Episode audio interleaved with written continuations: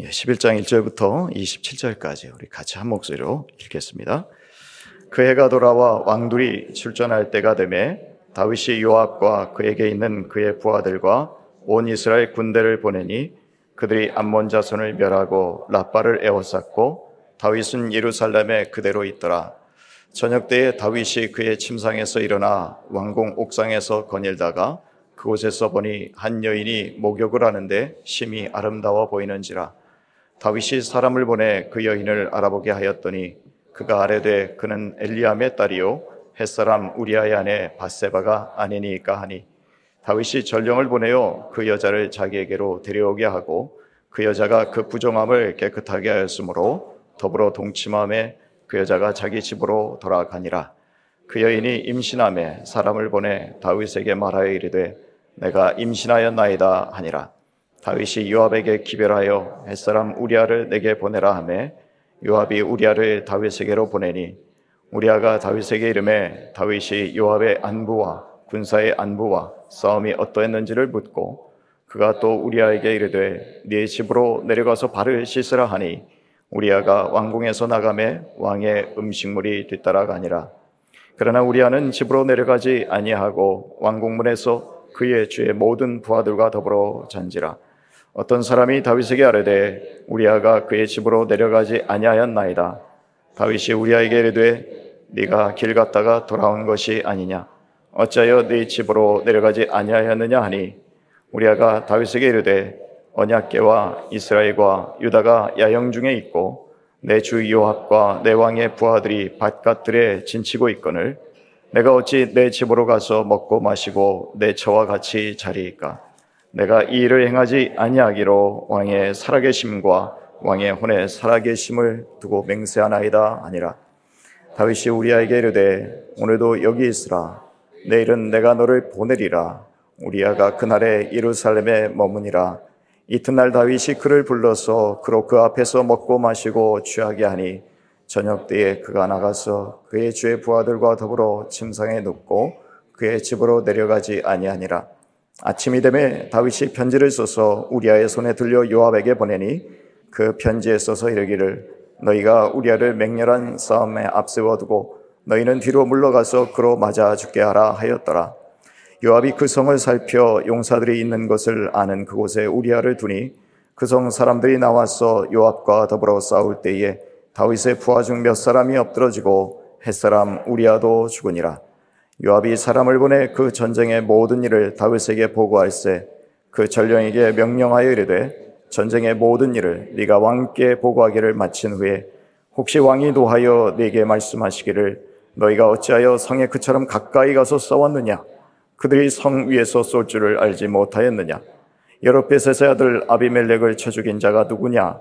여인 하나가 성에서 맷돌 윗짝을 그 위에 던짐에 그가 데베스에서 죽지 아니하였느냐 어찌하여 성에 가까이 갔더냐 하시거든 네가 말하기를 왕의 종 햇사람 우리아도 죽었나이다 하라. 전령이 가서 다윗에게 이르러 요압이 그를 보낸 모든 일을 다윗에게 아뢰어 이르되 그 사람들이 우리보다 우세하여 우리를 향하여 들로 나오므로 우리가 그들을 쳐서 성문 어귀까지 미쳤더니 활 쏘는 자들이 성 위에서 왕의 부하들을 향하여 쏘매 왕의 부하 중 몇 사람이 죽고 왕의 종 햇사람 우리아도 죽었나이다 하니 다윗이 전령에게 이르되 너는 요압에게 이같이 말하기를 이 일로 걱정하지 말라. 칼은 이 사람이나 저 사람이나 삼키느니라. 그 성을 향하여 더욱 힘써 싸워 함락시키라 하여 너는 그를 담대하게 하라 하니라. 우리아의 아내는 그 남편 우리아가 죽었음을 듣고 그의 남편을 위하여 소리내어 우니라. 그 장례를 마침에 다윗이 사람을 보내 그를 왕궁으로 데려오니 그가 그의 아내가 되어 그에게 아들을 낳으니라 다윗이 행한 그 일이 여호와 보시기에 악하였더라. 아멘. 예, 다윗은 하루아침에 넘어지지 않았습니다. 다윗은 아, 훌륭한 또 성공한 정치인이었습니다. 아, 그가 왕으로 즉위하고 나서 아, 이스라엘의 영토는 한 10배 정도는 늘어났습니다. 하나님께서 아브라함에게 약속하셨던 그 영토를 다 회복하지는 못했지만 그러나 꽤 많은 아, 영역에 있어서 또 영토뿐만 아니라 아, 그가 통치하는 영역에 있어서는 괄목할 만한 발전이 있었던 것이 사실입니다. 정치인으로서도 성공을 했고 또 우리가 잘 알다시피 다윗은 시인이기도 했고 또 하나님께서 기뻐하시는 예배자이기도 했고 더욱이나 다윗은 예언자였습니다. 하나님의 성령으로 충만한 예언자여서 그가 시편을 썼을 때 또 신약에서는 그 시편의 말씀을 많이 인용한 것을 볼 수 있습니다. 그런데 그 다윗이 너무 허무하게 무너졌다고 생각하십니까? 그렇지 않습니다. 그 전조들이 있었습니다. 다윗이라고 해서 모든 면이 다 완벽한 것은 아닙니다. 아, 우리 주변에도 신앙적으로는 꽤 괜찮은 분들이라고 생각할지라도 그러나 그 내면 속을 들여다보면 여기저기 또 물이 새는 곳이 있을 수 있다라는 것이죠. 다윗의 입장에서는 다윗에게 있어서는 무엇이 좀 약점이었을까? 한번 사무엘하 5장으로 한번 넘어가 보겠습니다. 그 앞쪽에 사무엘하 5장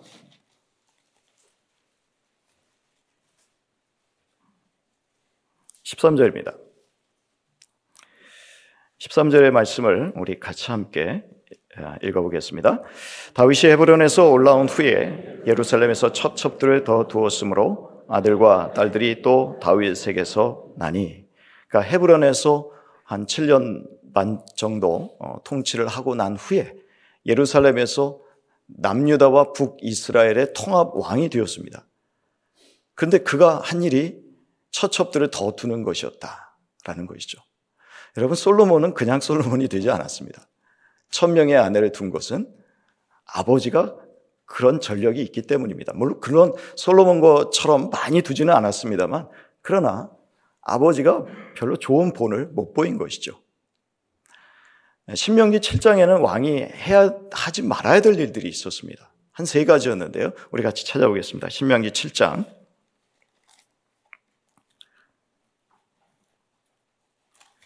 16절과 17절입니다. 신명기 17장 16절과 17절입니다. 같이 읽습니다. 그는 병마를 많이 두지 말 것이요 병마를 많이 얻으려고 그 백성을 애굽으로 돌아가게 하지 말 것이니 그는 여호와께서 너에게 이르시기를 너희가 이후에는 그 길로 다시 돌아가지 말 것이라 하였음이며 그에게 아내를 많이 두어 그의 마음이 미혹되게 하지 말 것이며 자기를 위하여 은금을 많이 쌓지 말 것이니라. 자기를 위해서 돈을 많이 쌓지는 않았습니다. 또 어, 자기의 그 병사들을 또 군사력을 강화시키기 위해서 군마를 얻기 위해서 애굽으로 가지도 않았습니다. 그 두 가지는 잘 지켰어요. 하지만 아내들을 많이 두는 것에 있어서는 지키지 못했습니다. 우리도 신앙생활 하면서 잘 지키지 못하는 부분이 있습니다. 근데 그것이 우리의 삶에서 나중에 올무가 될 수 있는 것이죠. 걸림돌이 될 수 있습니다. 우리가 그것들을 하나하나 뒤돌아보면서 오늘도 아침에 나오셨습니다마는 아, 성령께서 비춰주시는 또 말씀을 통해서 비춰주시는 그 빛을 통해서 마치 거울을 보듯이 자신을 들여다봐야 됩니다. 내가 혹시 이런저러한 부분에서 약한 부분은 어디인가? 이 죄악이 쉽게, 어, 이 죄악을 끊지 못하는 부분들은 무엇인가? 살펴보고 또 그것을 점검하고 그 다음에 그것을 끊어내려고 해야 합니다. 그렇지 않으면 어느 날 무너지게 되어 있습니다. 갑자기 무너진 것이 아니라 다윗이 무너질 만한 했기 때문에 넘어질 만 했기 때문에 무너진 것입니다. 그런 전조들이 어디에서 나타나느냐 하면요. 우리 11장 1절이 우리 1절의 말씀을 우리 같이 한번 다시 한번 읽어보도록 하겠습니다. 그 해가 돌아와 왕들이 출전할 때가 되매 다윗이 요압과 그에게 있는 그의 부하들과 온 이스라엘 군대를 보내니 그들이 암몬 자손을 멸하고 라빠를 에워쌌고 다윗은 예루살렘에 그대로 있더라. 10장에 보면 그 아람과 모압 연합군을 이스라엘 군이 대파하는 장면이 나옵니다. 그리고 다시 한번 아, 모압과의 전면전을 치르기 위해서 왕들이 출전할 때, 그러니까 모든 전면전을 치른다라는 이야기죠. 그때에 다윗이 모압과의 전쟁터에 나가지 않은 모습을 볼 수 있습니다. 나가지 않아도 됐습니다. 왜냐하면 부하들이 워낙 잘했기 때문에. 막강한 군사력으로 다윗이 안 나가도 성공적으로 정복 전쟁을 수행할 수 있었기 때문에 안 나가도 되었습니다. 그런데 이때가 한 봄식이었죠. 봄이니까 우기와 건기, 예, 건기가 지나서 겨울이 예, 우기입니다만 우기를 지나서 건기가 되었을 때에 예, 다윗이 안 나가고 궁에 있었다라고 되어 있습니다. 여러분 우리가 가만히 생각해 보면요. 모든 것이 잘 나갈 때가 참 위험하더라고요. 직장도 잘 되고 있고 승진도 잘 되고 있고 비즈니스 하시는 분들은 매출도 좋고 또 모든 가정에 있어서도 다 평안한 거예요. 사실 그런 때 나태해지기 쉽습니다. 다윗의 입장에서는 모든 것이 다 잘 풀렸기 때문에 그는 그냥 궁에 평안이 있어도 되었습니다. 근데 가만히 생각해 보십시오. 우리가 결과만 좋으면 내가 하는 일을 놔도 되는 겁니까? 우리가 하는 일들은 그냥 결과만 좋으면 남들이 알아서 해줘도 되는 일들입니까? 그리고 그냥 평안하게 다리 뻗고 앉아서 그냥 돈이 있으면 여행도 다니고 그냥 그 돈 가지고 여행 다니면서 골프 치고 다니고 그래도 되는 겁니까? 그 일들이 누가 맡겨주신 겁니까? 한번 그거 생각해 보십시오. 나는 어쩔 수 없이 내가 이 늙어서도 이 일을 해야 되나? 저는 일하는 게 너무나 큰 축복이라고 생각합니다. 나이 들어서도 할 수 있는 일이 있다는 게 얼마나 감사한 일입니까? 아멘 안 하시나요? 네. 저는 죽을 때까지 일하고 싶습니다. 일하는 게 얼마나 행복한데요. 우리가 일에 대한 관점을 바꿔야 됩니다. 먹여 살리기 위해서, 부양하기 위해서, 그게 아니라 하나님이 나에게 맡겨주셨기 때문에 일하는 겁니다. 다윗의 입장에서는요, 아무리 결과가 좋고 좋은 사람들이 있고 자기가 없어도 되는 일들이었지만 그러나 그 일들은 하나님께서 맡겨주신 일이었다라는 거죠. 다윗이 해야 될 일은 뭡니까? 전장에 나가서 손에 피를 묻히는 겁니다. 자기 아들 솔로몬이 성전을 짓겠죠. 평화의 왕이니까. 그때까지는 다윗은 죽을 때까지 아니 힘이 남아 있을 때까지 열심히 전쟁터에 나가서 전쟁을 해야 합니다. 손에 피를 묻혀야 됩니다. 그게 다윗의 사명입니다. 하나님이 그를 부르신 목적입니다. 그렇다면 아무리 좋은 결과들이 예측되어 있지만 전세가 아주 우세하지만 그러나 다윗의 입장에서는 최선을 다해야 되는 거예요. 혹시라도 몸이 안 좋아서 자기가 후방에 남아 있을지라도 늘 머릿속에는 전쟁터가 그려져 있어야 됩니다. 그것의 소식에 항상 귀를 기울이고 있어야 됩니다. 지금 부하들과 온 이스라엘이라고 되어 있습니다. 모두가 다 그 전쟁터에 귀를 기울이고 있는 판에 다윗은 뭐 하고 있습니까? 낮잠을 자고 있습니다. 그 지방에서는 뜨거우니까 잠깐 잠을 잘 수는 있겠죠. 그러나 저녁에 일어난 것을 보니까 길게 잔 것입니다. 나태해진 것이죠. 자기의 사명이 무엇인지 망각했었다라는 것입니다. 여러분 한 군데만 더 한번 같이 찾아보겠습니다. 전도서 11장입니다.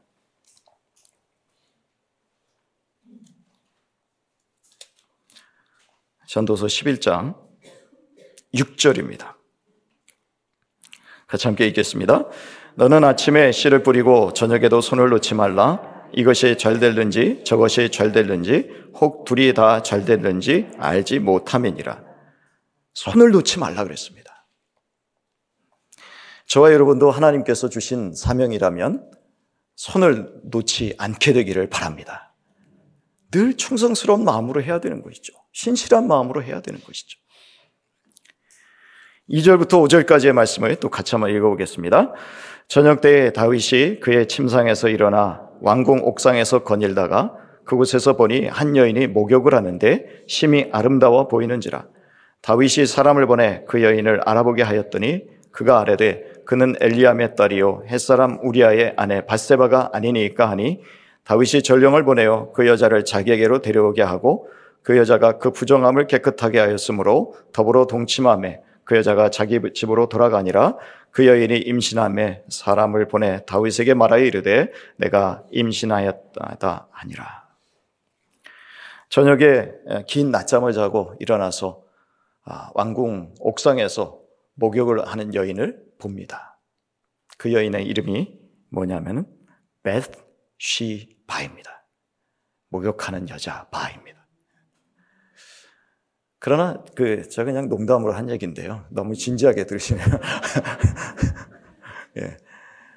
영어로 하면 베시바 뭐 그렇게 된다는 거죠. 근데 히브리 말로는 맹세의 딸입니다. 그, 그 이름에 있어서는 굉장히 경건함이 묻어나고 있는 것을 볼 수 있죠. 근데 다윗이 이 장면에서 어, 어떠한 모습을 보여주고 있느냐 하면은 굉장히 겉모습에 신경 쓰고 있다는 것을 보여줍니다. 여러분, 우리가 아, 점점 타락하게 되면 우리의 안목도 타락합니다. 눈이, 보는 눈이 타락하는데요. 사람의 내면을 보려고 하고, 진심을 보려고 하고, 속 사람을 보려고 하기보다 겉모습만 쳐다봅니다. 과거에 다윗은요, 아비가일이라는 미망인을 자기 아내로 맞아들였습니다. 근데 그 다윗이 아비가일이라는 미망인을 아내로 맞아들일 수 있었던 것은 그가 그 여인의 내면의 아름다움을 보았기 때문입니다. 아비가일의 남편인 나발이라는 사람을 죽이러 갈 때, 물론 화가 많이 났죠. 그때 다윗에게 다가와서 다윗을 지혜롭고 청명한 말로 설득한 사람이 아비가일이었어요. 거기에 다윗이 완전히 반해버렸습니다. 그러니까 갑작스럽게 아비가일의 남편이 죽었어요. 그러자마자 그 소식을 듣고 바로 이 여인을, 이 미망인을 자기의 아내로 삼습니다. 다윗은 광야 시절에 사람의 속사람 내면을 볼 수 있는 지혜를 볼 수 있는 안목이 있었습니다. 그러나 지금은 어떻습니까? 베시바가 누군데요? 바세바가 누군데요? 그 사람에 대해서 알아요? 그러나 겉모습만 보고 반해서 그 여자를 알아보게 합니다. 근데 오늘 이 신하가 소심하지만 왕에게 경고장을 날립니다. 왕이요. 속으로 이러시면 안 됩니다. 그랬겠죠. 이 여인이 누군지 압니까? 엘리암의 딸입니다. 엘리암은 누구의 아들인지 아십니까? 아이도벨의 아들입니다. 아이도벨이 누구신지 아십니까? 당신의 가장 측근에서 모든 전쟁터에서 당신을 도와서 조언을 해주었던 사람입니다. 그 가까운 사람의 손녀딸이 바세바입니다. 그리고 이 바세바라는 사람의 남편이 누군지 아십니까? 지금 저 전쟁터에서 목숨을 내걸고 싸우고 있는 당신의 가장 충직한 신하 중에 하나입니다. 무슨 얘기입니까? 이 모든 가족들이 다 당신에게 충성하고 있는 사람들입니다. 게다가 이 여인은 남편이 있는 여자입니다. 건들지 마세요. 왕에게 감히 대놓고 말하지 못하잖아요. 그러니까 이 말을 하는 거예요. 왕이요, 알아들으세요. 이 얘기죠. 그러나 사람이 점점 타락하면 어떻습니까? 귀도 막혀버려요. 과거의 다윗은 어땠습니까? 동굴에서 사울을 죽일 수 있는 기회가 두 번이나 있었습니다. 자기의 최측근 부하들이 와서 속삭이는 거예요. 왕이시여, 지금이야말로 복수할 때가 됐습니다. 망명 생활을 끝낼 때가 됐습니다. 당신이 지금 사울을 여기서 죽이면 우리는 모든 고생 끝나고 이제 행복 시작입니다. 하나님이 당신에게 복수할 기회를 주셨습니다. 하나님의 이름으로 얘기했다니까요. 하지만 그 달콤한 속삭임에 다윗이 귀를 기울이지 않았습니다. 분별력이 있었으니까요. 그러나 다윗은 이 엄청난 신하의 보고 앞에서 꿈쩍하지 않습니다. 그 귀를 막습니다. 그리고 그 여인을 데려와서 동침하고 보냅니다. 임신을 합니다. 정결케 되었다는 것이 월경을 지나서 깨끗하게 되었다는 것인지 아니면 그 이후에 바세바가 자기가 아, 남자와의 관계를 한 후에 정결하게 했다는 건지 그거는 정확하게 잘 아, 이렇게 해석이 안 나옵니다. 어쨌든 그러한 과정을 통해서 아이를 임신하게 됩니다. 그 이후에 어떻게 합니까? 다윗이 우리가 쭉 읽었습니다만 자기의 범죄를 은폐하기 위해서 충직한 신하인 우리아를 전쟁터에서 데려옵니다. 그를 그 집으로 보내서 마치 그 아이가 우리아로 하여금 동침하게 해서 그 아이가 그 우리아의 아이인 것처럼 꾸미려고 합니다. 사람들을 오라거라 해요. 바세바도 오라 그러고 우리아도 오라 그러고 가라 그러고 그런데 우리아가 자기 아내인 바세바에게 가지 않습니다. 뭡니까? 마음대로 안 되는 거예요. 왕이 가라고 했는데 안 가는 거예요. 여러분, 이럴 때 우리 깨달아야 됩니다. 내가 막강한 권력을 가진 왕이지만, 그러나 내 마음대로 안 돼요. 일이 안 풀려요. 다른 사람들이 하면 다 잘 되는데, 왜 내가 하면 안 되지? 그런 일들이 있어요. 그러면 깨달으셔야 돼요. 아, 이게 하나님이 막으시는구나. 어떤 분들은 그렇게 얘기합니다. 왜 하나님은 다윗이 이렇게 죄를 짓는데 가만히 계십니까? 왜 막지 않으셨습니까? 아니요. 제가 보니까 막고 계시는데요.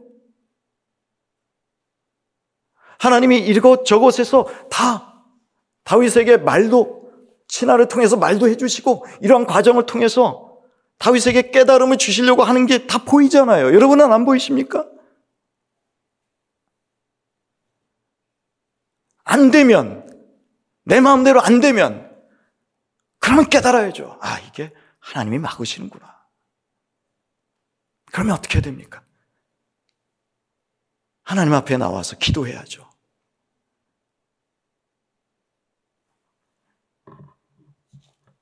그러나 은폐하려고 시도합니다. 그마저도 안 되니까 어떻게 합니까? 결국은 자기의 충직한 신하 우리아를 죽입니다. 사실 이스라엘 왕은요, 종이지, 하나님의 종이지, 이방 사람들의 그런 왕이 아닙니다. 착각하면 안 되는 거죠. 그러나 자기에게 좀 권력이 주어졌다고 그것을 세상 사람처럼 그 권력을 사용한 것입니다. 이 모든 과정들을 보시고 하나님의 평가가 뭡니까? 우리 27절의 말씀을 마지막으로 한번 같이 읽겠습니다. 27절. 그 장례를 마침에 다윗이 사람을 보내 그를 왕궁으로 데려오니 그가 그의 아내가 되어 그에게 아들을 낳으니라.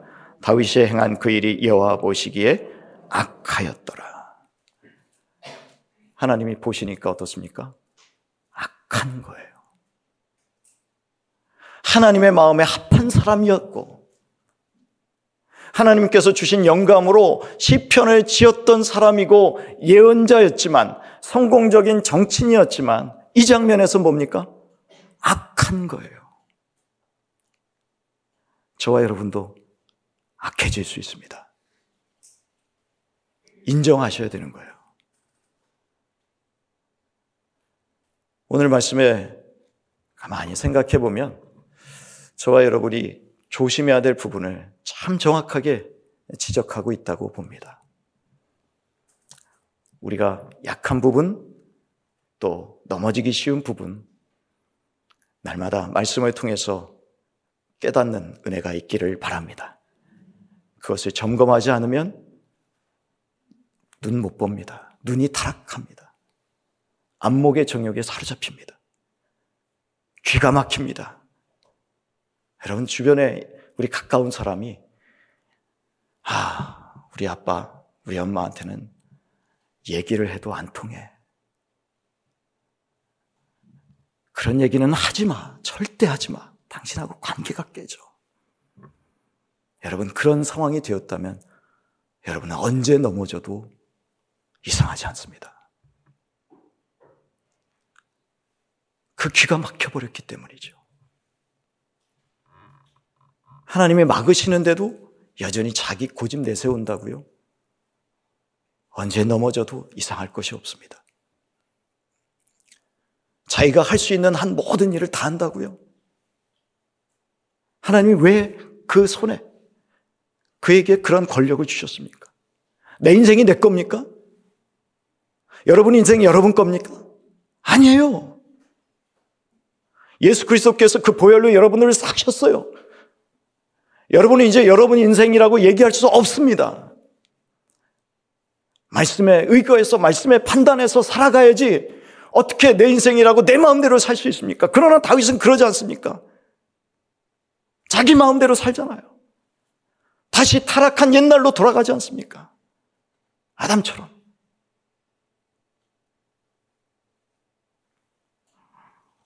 우리가 이 말씀을 마음에 새기고 또 날마다 하나님 앞에서 거룩함으로 또 정결함으로 살아가실 수 있게 되기를 주님의 이름으로 축원합니다. 우리 시간에 같이 한번 기도하겠습니다. 몇 가지 한 말씀들을 생각하면서 한번 같이 기도하겠습니다. 하나님, 혹시라도 연약한 줄 알면서도 말씀을 소홀히 하였다면 깨닫게 하여 주옵소서. 세밀한 주님의 음성을 듣는 귀를 열어 주옵소서. 우리도 오늘도 우리의 눈이 외모에만 치중하는 그런 눈이라면 이 세상 문화에 우리의 모든 시각이 또 그렇게 우리의 시각이 경도되어 있다면 주님께서 우리의 시각을 교정하여 주옵소서. 오늘도 내 뜻이 아닌 하나님의 뜻을 따라 사는 하나님의 뜻에 굴복하는 자가 되게 하여 주옵소서. 우리 같이 한번 또 각자 하나님께서 주신 말씀에 깨달음이 있다면 오늘도 그 말씀을 붙들고 잠시 기도하는 시간 갖도록 하겠습니다. 같이 기도하겠습니다. 하나님 아버지 감사합니다. 아버지 하나님 오늘도 또한 주님께서 우리 각자에게 또한 말씀을 통해서 깨닫게 하시는 은혜가 있는 줄 압니다. 아버지 하나님 우리 각자가 또한 하나님 앞에서 이 말씀을 붙들고 살아갈 수 있도록 아버지 하나님 이 말씀이 우리의 삶에 길이 되고 빛이 되는 또 생명의 말씀이 되게 하여 주셔서 그 말씀으로 하루하루를 능력 있게 또한 거룩하게 살아갈 수 있도록 하나님 저희 모두를 지켜 주시옵시기를 간절히 빌고 원합니다. 아버지 하나님 참으로 날마다 주님 앞에 나올 수 있게 해주셔서 감사합니다. 아버지 하나님 그 말씀이 오늘도 우리의 심령을 깊이 비추게 하여 주시옵시고 깨닫는 성령의 영을 부어 주셔서 그 말씀으로 오늘 하루도 더욱더 거룩하게 살아가는 주님의 자녀들 될 수 있도록 인도하여 주시옵소서.